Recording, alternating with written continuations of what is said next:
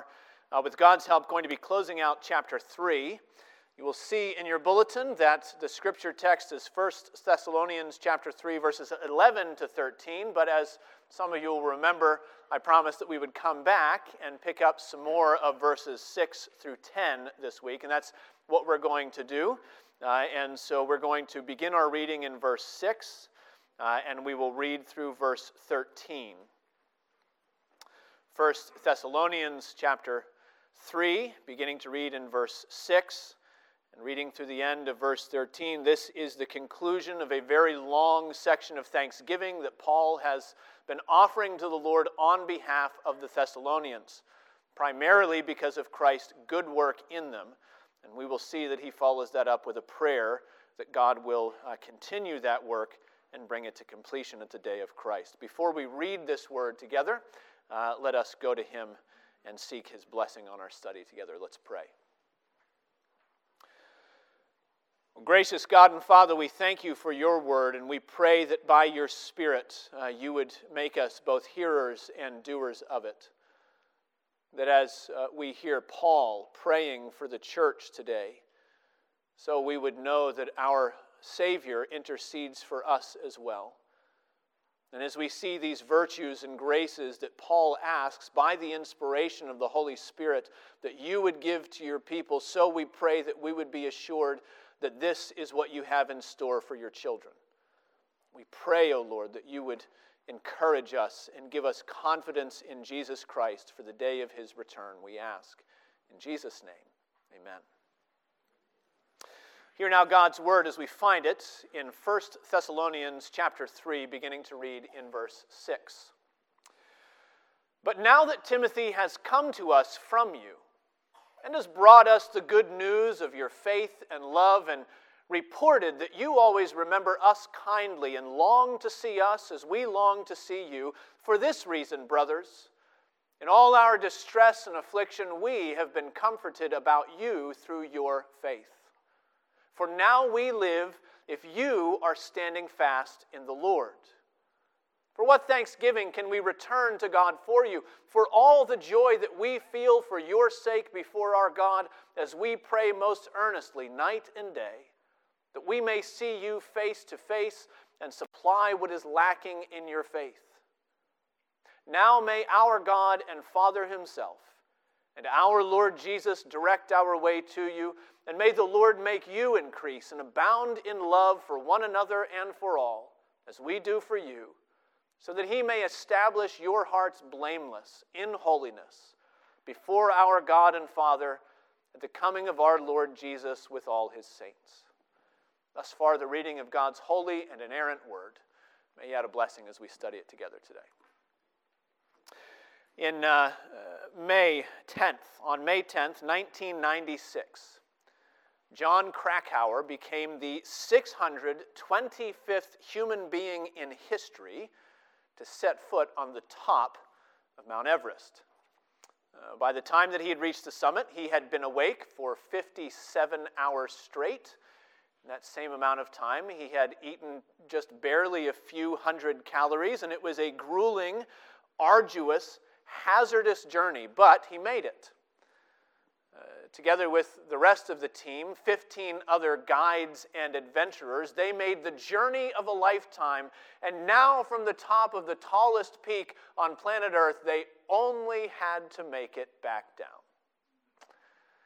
Uh, Krakauer wrote about his experience. He says, Reaching the top of Everest is supposed to trigger a surge of intense elation. Against long odds, I had attained a goal I'd coveted since childhood but the summit was really only the halfway point. Any impulse I might have felt towards self congratulation was extinguished by the overwhelming apprehension about the long, dangerous descent that lay ahead. Actually, dangerous is the right word for it. Because of the 16 travelers that stood atop Mount Everest that day, uh, only 11 of them made it back to base camp. Five of them lost their lives after the mountaintop experience on their way back down. There are many things in our lives that are really not done at all until they are done all the way. Before our first child was born, Sarah and I attended 13 consecutive sessions of natural childbirthing classes. During that same time, we took and attended exactly zero consecutive sessions of parenting classes. And so it dawned on me there in the recovery room with my wife and with my firstborn child that now we had to take this tiny person home with us, and I had no idea how to do that. Now, Paul and his companions traveled all over the ancient world preaching the gospel of Jesus Christ. And as they did, some Jews and some pagan Gentiles believed. It was a new kind of birth. It was a different kind of mountaintop experience. They became known as Christians. And now all they had to do was to keep going. Now, if you've been going in your Christian life for a while, that might sound more than a little bit daunting to you. All we have to do, of course, is keep putting one foot in front of the other. But Today's Reformation Sunday, and we're going to be closing our service today by singing Luther's hymn, where we read and we will sing, And though this world with devils filled should threaten to undo us, that's what we're up against. A world full of devils Devils without and temptations within, a world full of cultural and psychological and personal, and often we are the person, personal enemies to Christ and to his church. But you know, all we have to do is keep going. All we have to do is to grow up into maturity into Christ. And it makes you realize that the Christian life is another one of those things that is not really done at all until it's done all the way. Halfway is not enough. Praise the Lord that Jesus Christ does not leave his people to figure out half of their Christian lives on their own. These verses, in fact, uh, emphasize, they focus on the way that Christ himself completes the work that he begins in his people. The Lord never does anything by half measures, he always saves his people completely. That's the major takeaway. If you get nothing else from the sermon today, that main point encompasses all the other three points we're going to look at that Jesus always saves his people completely. He doesn't leave us to work out the rest without him. There are three smaller points today, and I'm going to take the, the, heading for each of these points from a different phrase in our scripture text. From verse 8, we're going to look first at what it means to be standing fast in the Lord. Standing fast in the Lord. And then in verse 12, what it means for us to be abounding in love. And finally, in verse 13, what it means to be blameless in holiness. Standing in the Lord abounding in love, blameless and holiness. Now we begin with uh, verses 7 and 8. Read them again. For this reason, brothers, in all our distress and affliction, we have been comforted about you through your faith. For now we live if you are standing fast in the Lord. We did look at this passage a little bit last week. We looked at it uh, in the context of the communion that believers share one with another.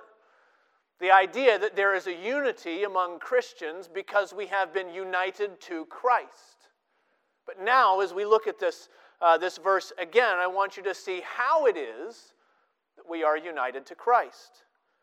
Paul calls it standing fast in the Lord. The word means to be unmoved, to be unshakable. It means not easily shifted from where you have placed your footing.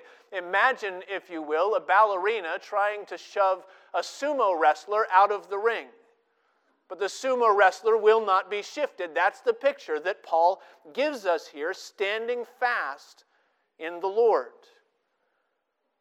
Now, actually, this word, when Paul uses it in his letters, uh, typically shows up not as a description of Christianity, but as the command of Christianity.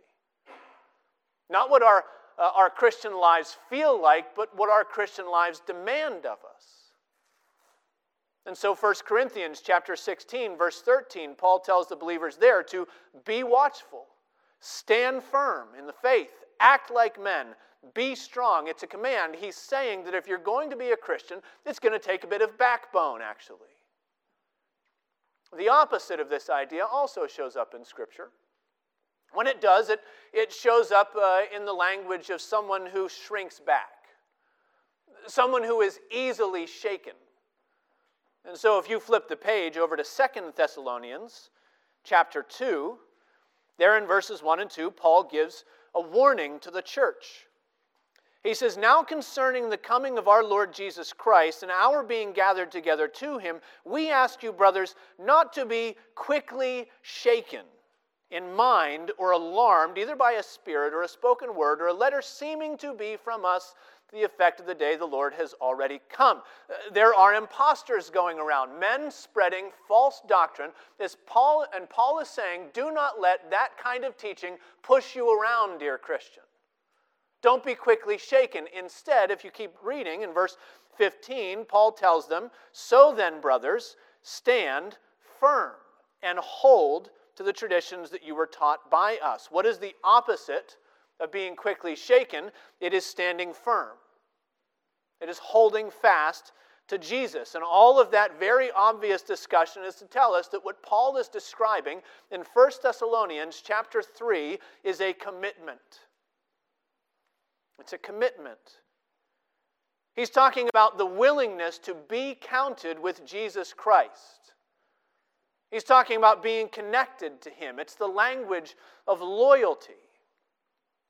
And especially when we consider the afflictions that the church in Thessalonica was experiencing because of their newfound faith, uh, it is a matter of being counted with Jesus, whatever it might cost them.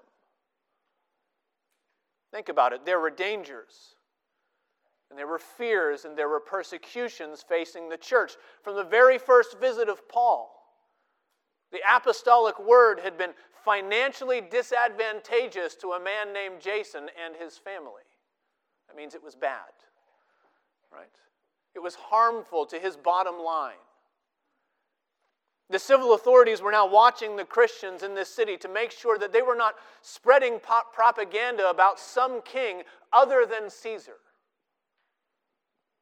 Their faith made them different from their neighbors and from their family members. There was external pressure around them to conform to the norms and the ideals of a godless pagan society. They had every outward earthly humanistic reason to turn aside from standing fast in Jesus, but they didn't. And this speaks to us because it shows us precisely where the life of every believer begins. And Paul's talking about this, this sort of stone faced commitment to be found in the Lord, to be identified with Him. And if we're not careful, we can begin to think that Paul is talking about something that, that God only demands from a small subset, a little handful of His believers in the world. We can tend to get this sort of hierarchy in our minds. We don't say it out loud, but it's there this idea uh, that what God demands from some Christians is different from what he demands from others. And so, at the top of the hierarchy, all the way at the, uh, the highest demand, are those believers in persecuted countries, our fellow Christians in places like Sri Lanka, and with them are foreign missionaries. You know, they go into exotic places and they face exotic temptations, and they're the ones who really, really have to be committed to Christ in the world. And then we take a step down uh, and we say, well, well, maybe next in line for commitment to Christ are the domestic missionaries, our, our campus leaders, our military chaplains, our, our church planters. They also have to be different from the world and committed to Christ, but you know, they need to be accessible too, don't they? They don't want to be too extreme, too out there. And we keep on stepping down. Well, well maybe next it's Maybe next is the pastors. It's the elders in the local churches, it's the deacons, it's the Bible study leaders. And each ta- time we take a step down that ladder from super Christian to normal Christian, we imagine that wherever we might find ourselves, uh, that God probably doesn't expect the same thing from us as He does from the people who are just a little bit beyond us. It's not true, of course. We know it's not true. We know it's not true because what Paul is describing is the basic starting point of all Christian life. Notice the parallel language that he gives us here. He speaks in this passage about Timothy bringing a good report of their faith and love. In verse 7, he says, We find comfort about you in your faith. And then, verse 8, he explains what he's talking about. Now we live if you are standing fast in the Lord. What does it mean to stand fast in the Lord? It means to have faith. It means to believe in the Lord Jesus Christ. There are uh, two ways of describing the same reality. And this is the way it happens. This is where Christian life begins for every single believer. It doesn't matter if they're a convert in North Korea or the covenant child who grows up in the suburbs outside of Boston. It always begins with the Holy Spirit working to regenerate our dead hearts. It begins when He gives us new birth and He pours into us the beginning blessings of faith and repentance. That is where life starts for every single Christian, and faith always takes the shape of standing fast in Christ takes the shape of being counted with Him. So, what I think that means is that we misunderstand what it means to be a Christian when we misunderstand what faith demands of us. Typically, I think we do this by getting ahead of ourselves. Or we compare ourselves to those other believers. We assume that real faith, you know, this real super Christian kind of faith, well, that means that we have to forsake the whole world in order to be numbered with Jesus. But actually, the demand of faith is much closer to home than that. It's actually much bigger than that. The gospel confronts us each with the news that we are condemned in our sin. Before the world ever gets its claws into us, before Satan ever lays his hands on us, we're already dead in our transgressions. The gospel proclaims that by our own works and according to our own righteousness, we have no hope of fellowship with the God who created us. But the gospel also proclaims that through Jesus we can be forgiven. The good news of Jesus proclaims that our sinful actions and our sinful thoughts and our sinful motives and desires can be erased and forgotten. Better yet, they can be replaced Right? Because the gospel proclaims to us that Jesus Christ offers us a fellowship with the Father that is not ours. Luther called it an alien righteousness, something that comes from outside of us that God gives to us that he counts as though it were ours. Something that we receive not by working but by believing, but that means that the foundational question of our Christian faith is not Will you forsake the whole world? But the foundational question of our Christian faith is Will you forsake yourself? Herman Bavinck put it this way He said, True, genuine Christian faith is a complete renunciation of all things, a crucifixion and a burial of oneself. It is a spiritual experience in which everything we previously trusted in disappears. I think we can put it more simply. I think we can say that when the Bible shows you your sin, and then the Bible shows you your Savior, does it leave you saying, He's what I need? Or does it leave you saying, I think I can figure this out on my own? I think if I just keep going a little bit further, if I keep digging a little bit deeper, if I keep trying a little bit harder, I think I can work it out. It's not a question primarily of whether you're willing to forsake the world. That comes later, and it comes naturally if you've answered the first question Are you willing to forsake yourself? That's what it means to stand fast in Jesus. That's what it means to have faith in Him. It means first not putting your faith in yourself. Now, this is what it means to stand firm, not standing just with Jesus, but standing in Him. It's this identification, this spiritual declaration that He is our hope and He is our righteousness and He is our salvation. And He's the one who saves us completely. Well, Christian life begins when we're standing in the Lord. It continues, though, as, as we abound in love.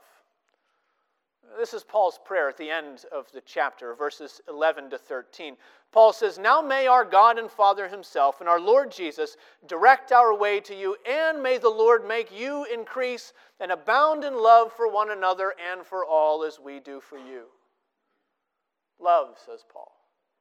That's what the church needs. They're already standing in Jesus. They're already bearing up under the weight of their afflictions. There are some things they could use, maybe another apostolic visit to fill in the gaps of their understanding of Jesus. He'd only been with them a little bit, and he hopes that he can come back, but love is what they really need. It's the kind of virtue he seems to be saying that the church can never have enough of, no matter how much we might have. He talks of increasing and abounding. It's the language of richness, of, of prosperity, even. Not worldly prosperity, but prosperity in the gifts and graces that God gives his people. Psalm 23. The psalmist says, Thou anointest my head with oil, my cup runneth over. That's the kind of love that Paul prays for the church. Love that spilleth out everywhere. Love that runneth over. Love that, that increases and abounds and flows out from the lives of believers to one another and from the lives of the gathered church into the watching world around them. Now, you know that the New Testament has a lot to say about love in the Christian life.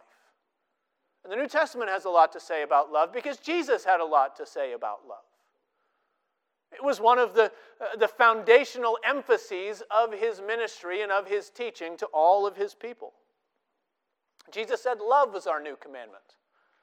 That just as he had loved us, so we ought to love one another. Jesus said, Greater love hath no one than this, that one should lay down his life for his friends. Jesus said that we ought to love our enemies because if we only love the people who love us back, what good is that? Right? Jesus' teaching was soaked in love, it was saturated in it. And all of his instructions about love for his people, they all orbited around that central sun, that star of, of his love demonstrated and poured out for his children on the cross. In fact, you may be aware that the love of Jesus is the kind of thing that almost everyone seems to get excited about Christians and non Christians. Hindus and, and humanists, lots of people seem to be attracted to this radical love of Jesus Christ. A particular English philosopher by the name of Elton John put it this way. He says, I think that Jesus was a compassionate man who understood human problems. On the cross, he forgave the people who crucified him. Jesus wanted us to be loving and forgiven too. Forgiving, sorry. He wanted us to be loving and forgiving. Elton John said that. The point is that you can find any number of other quotations from any number of other unbelievers to demonstrate the same basic approach to Jesus of Nazareth. They may not believe that he was the eternal Son of God incarnate. They may not believe that he was a prophet or a miracle worker. They may not believe a single word he ever said about who he really is. But even unbelievers seem to love the love of Jesus. You know, the way that that typically goes is that without believing in the things that Jesus said about who he is, they also tend to ignore what Jesus said about what love is supposed to be. So, sure, love is great, says the world. Love's a wonderful thing. We love love so long as it shows up in the way that conforms to our imaginations. You've heard the phrase going around like some terrible virus, right? The tagline that says, Love is love. Typically, it gets tied to a particular sexual ethic, but it's really uh, just an indicator of a wider approach in our larger culture. The idea that says that if love is anything, love is foundationally permissive. Love is laissez faire. Love is whatever you want to do. Love is this generalized approach to everybody around you that says, you know, you do you so long as it makes you happy, and I'll support you in that. Except that is not what Jesus taught when he taught about love. Jesus told us that the greatest commandment God ever gave to humanity was that we should love the Lord our God with all of our heart and all of our soul and all of our mind and all of our strength. The second was like it. We should love our neighbors as ourselves. But you know, many people seem to latch on to commandment number two and ignore commandment number one. It doesn't work that way. You can't have a house without a foundation.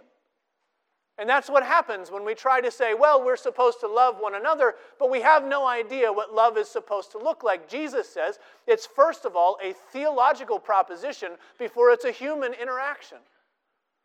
Love begins with loving the Lord our God, all of our heart and soul and mind and strength.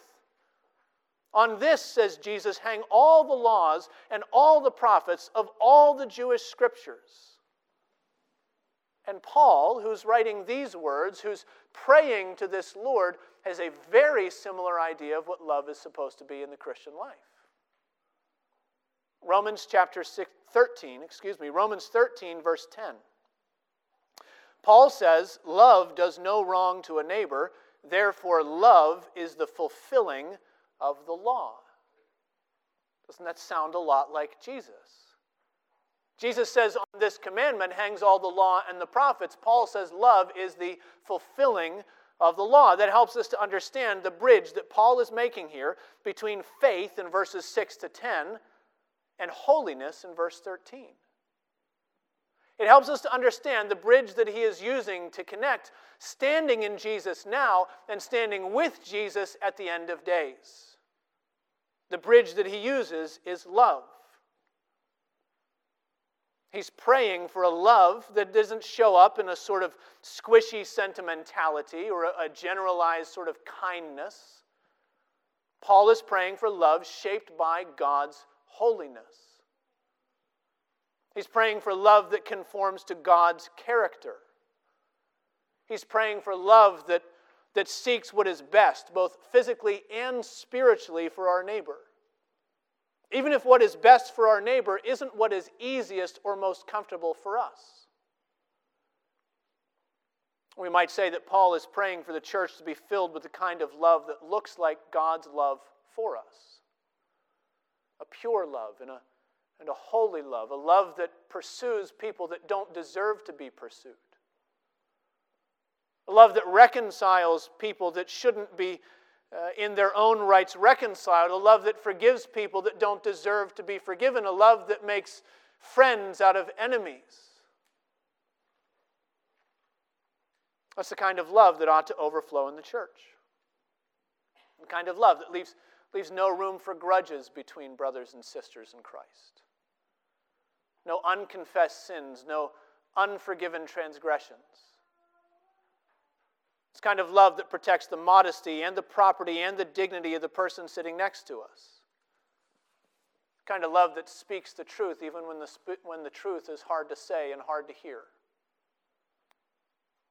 This is the kind of love that ought to be expressed from one believer to another and from all the gathered believers to the watching world. And who better to give that kind of love to God's people than the Savior who not only defined real love for us, but demonstrated it for us in the cross of Calvary? In fact, who else is able to give that kind of love to Christ Church than the one who created the church by his love in the first place? And so Paul prays, May the Lord, that is the Lord Jesus, may the Lord Jesus make you increase and abound in love. If you're standing fast in him, where does this love come from? It comes from him.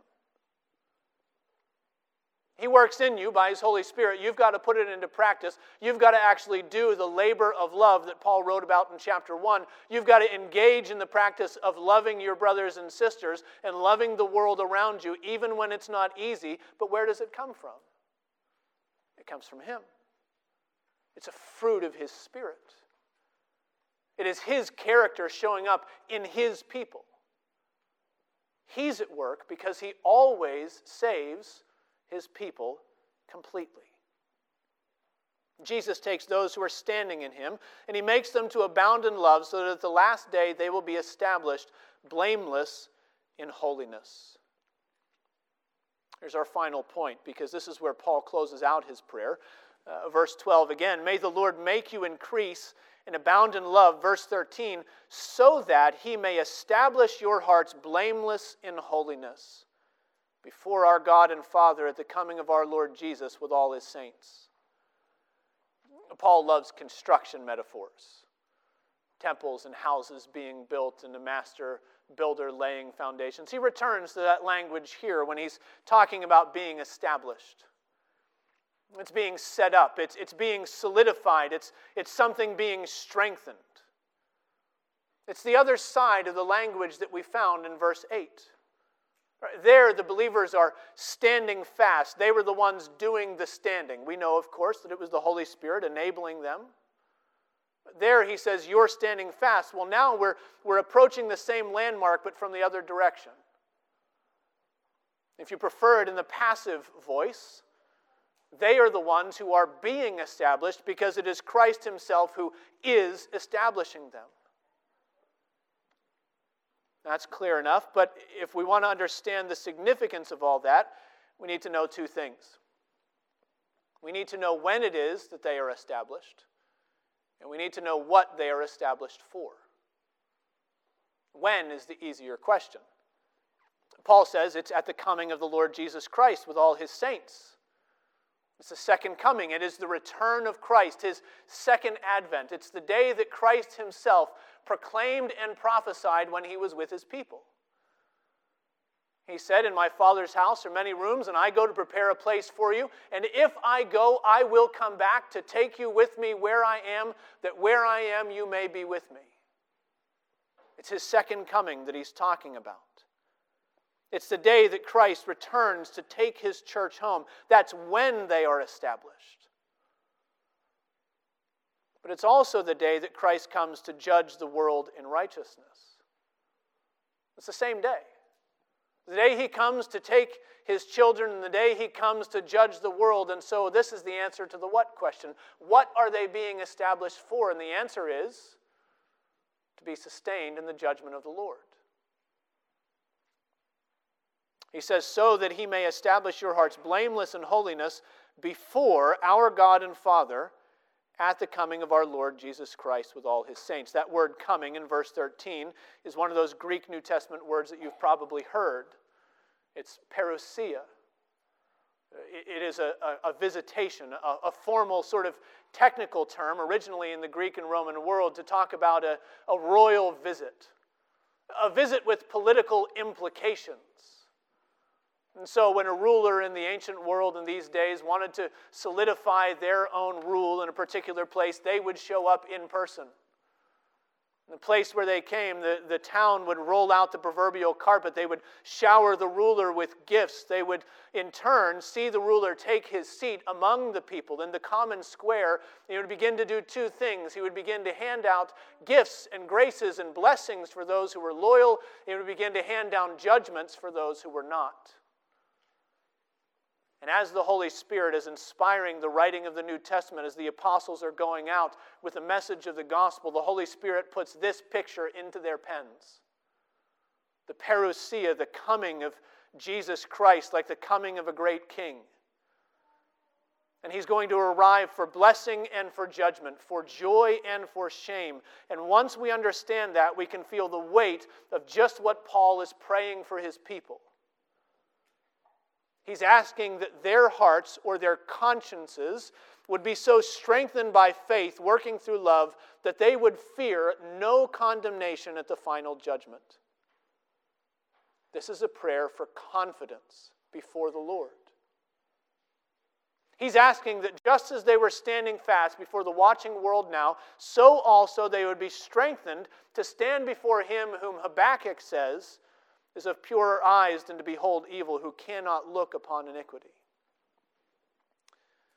Paul wants the church to come into the presence of the God who is a consuming fire and somehow to come out clean on the other side.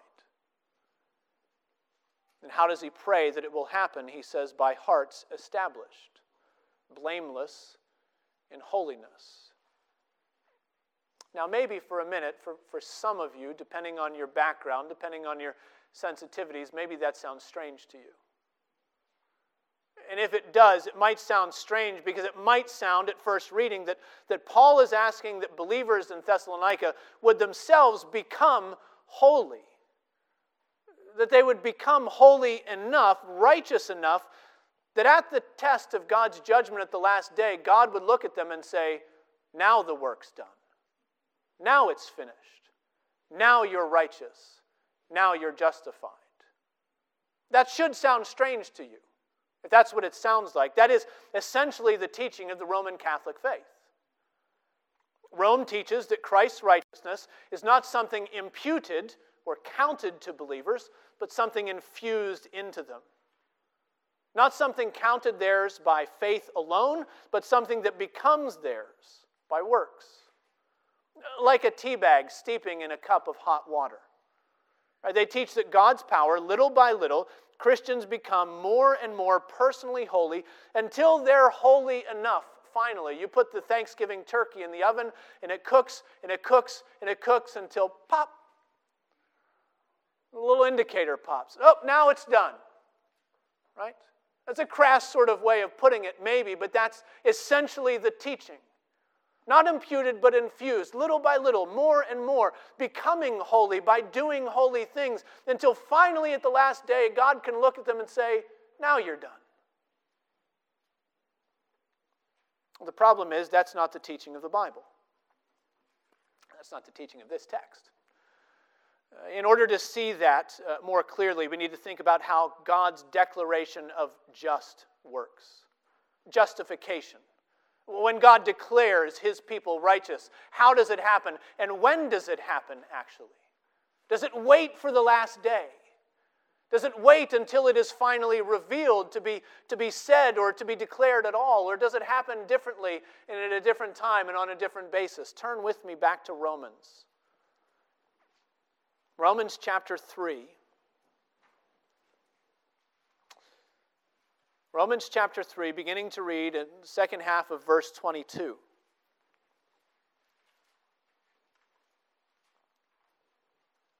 The question is how does God justify his people? How does he declare them righteous and when? Romans chapter 3, beginning in verse 22, says, For there is no distinction, for all have sinned and fall short of the glory of God and are justified by his grace as a gift through the redemption that is in Christ Jesus, whom God put forward as a propitiation by his blood to be received by faith. This was to show God's righteousness, because in his divine, divine forbearance, he had passed over former sins. It was to show his righteousness at the present time, so that he might be just and the justifier of the one who has faith in Jesus. It's a gift, Paul says. Right standing before the Lord is a gift of grace received by faith, full stop not by works. The next three or four chapters in Romans will spell that out. Not something that we have to work out little by little until the little turkey indicator pops, but something that proves not our righteousness, but God's righteousness. Do you notice that? The declaration of justification doesn't prove us, it proves God. That He gave Christ as a gift for us to be received by faith, so that at the end of days, He's the one that will look at and say, He is righteous. And yet we're established before Him. Well, at the coronation of C.S. Lewis's Land of Narnia, Aslan crowned four monarchs, didn't he? It was Peter, and it was Edmund, and it was Susan, and it was Lucy. And Edmund, we're told, is known as Edmund the Just which, if you remember the story, is either a terrible joke or a wonderful blessing because Edmund was not just. Edmund was a traitor. Edmund was the one who rebelled against the kingdom. Edmund was the one who would have sold the entire kingdom for just a little bit more dessert, just for the censor, the opportunity to be considered better than his siblings. That's all he wanted. But the traitor had been redeemed. And it happened for Edmund how it happens for us that the title of just is a gift given by grace. It is a judgment of mercy received by faith, not by works. So then, back to 1 Thessalonians, if that's what happens in God's judgment. If that's how he declares his people righteous, then what is 1 Thessalonians chapter 3 talking about? Why do we need to have our hearts established blameless in holiness? And the answer is for confidence. The theological term is the assurance of our salvation. Perhaps you've heard the, uh, the quotation that at the time of the Reformation and the Counter Reformation, there was a, a Roman Catholic cardinal by the name of Bellarmine, and he said, The greatest heresy of these Protestants is the doctrine of assurance, he said. Assurance of salvation. Uh, 1 Thessalonians chapter 3, it is referring to actual growth in personal holiness. It is talking about God's people more and more dying to sin and living unto righteousness, but not so that we can be good enough so that God says that we're good enough. Rather, it is so that we will have assurance of salvation while we wait, because the apostle knows that it is a fearful thing to fall into the hands of the living God. He knows that it's a terrible thing to stand before the judgment seat if we have no righteousness on which to stand. And yet, he wants believers in Christ to look forward to that day, to anticipate it not with fear, but with joy. Not with terror, but with rejoicing. And so he prays for the church that the church would grow in holiness so they would see and believe and rejoice in the good work that Christ is doing in them. Not so that they could have confidence in themselves, but so that they would have assurance in the full and finished work of Jesus. One last scripture to help us see this. It's 1 John chapter 2, verse 28. John says, And now, little children, abide in him. Abide in him, so that when he appears, we may have confidence and not shrink from him in shame at his coming. That's what it means to find salvation in Jesus. It means to stand fast in Him. It means to have no reason to shrink in shame at His coming. It means that those who are standing Him will abound in love so that we will have confidence, not in ourselves, but in Jesus. Because Jesus always saves His people completely. Let's pray together.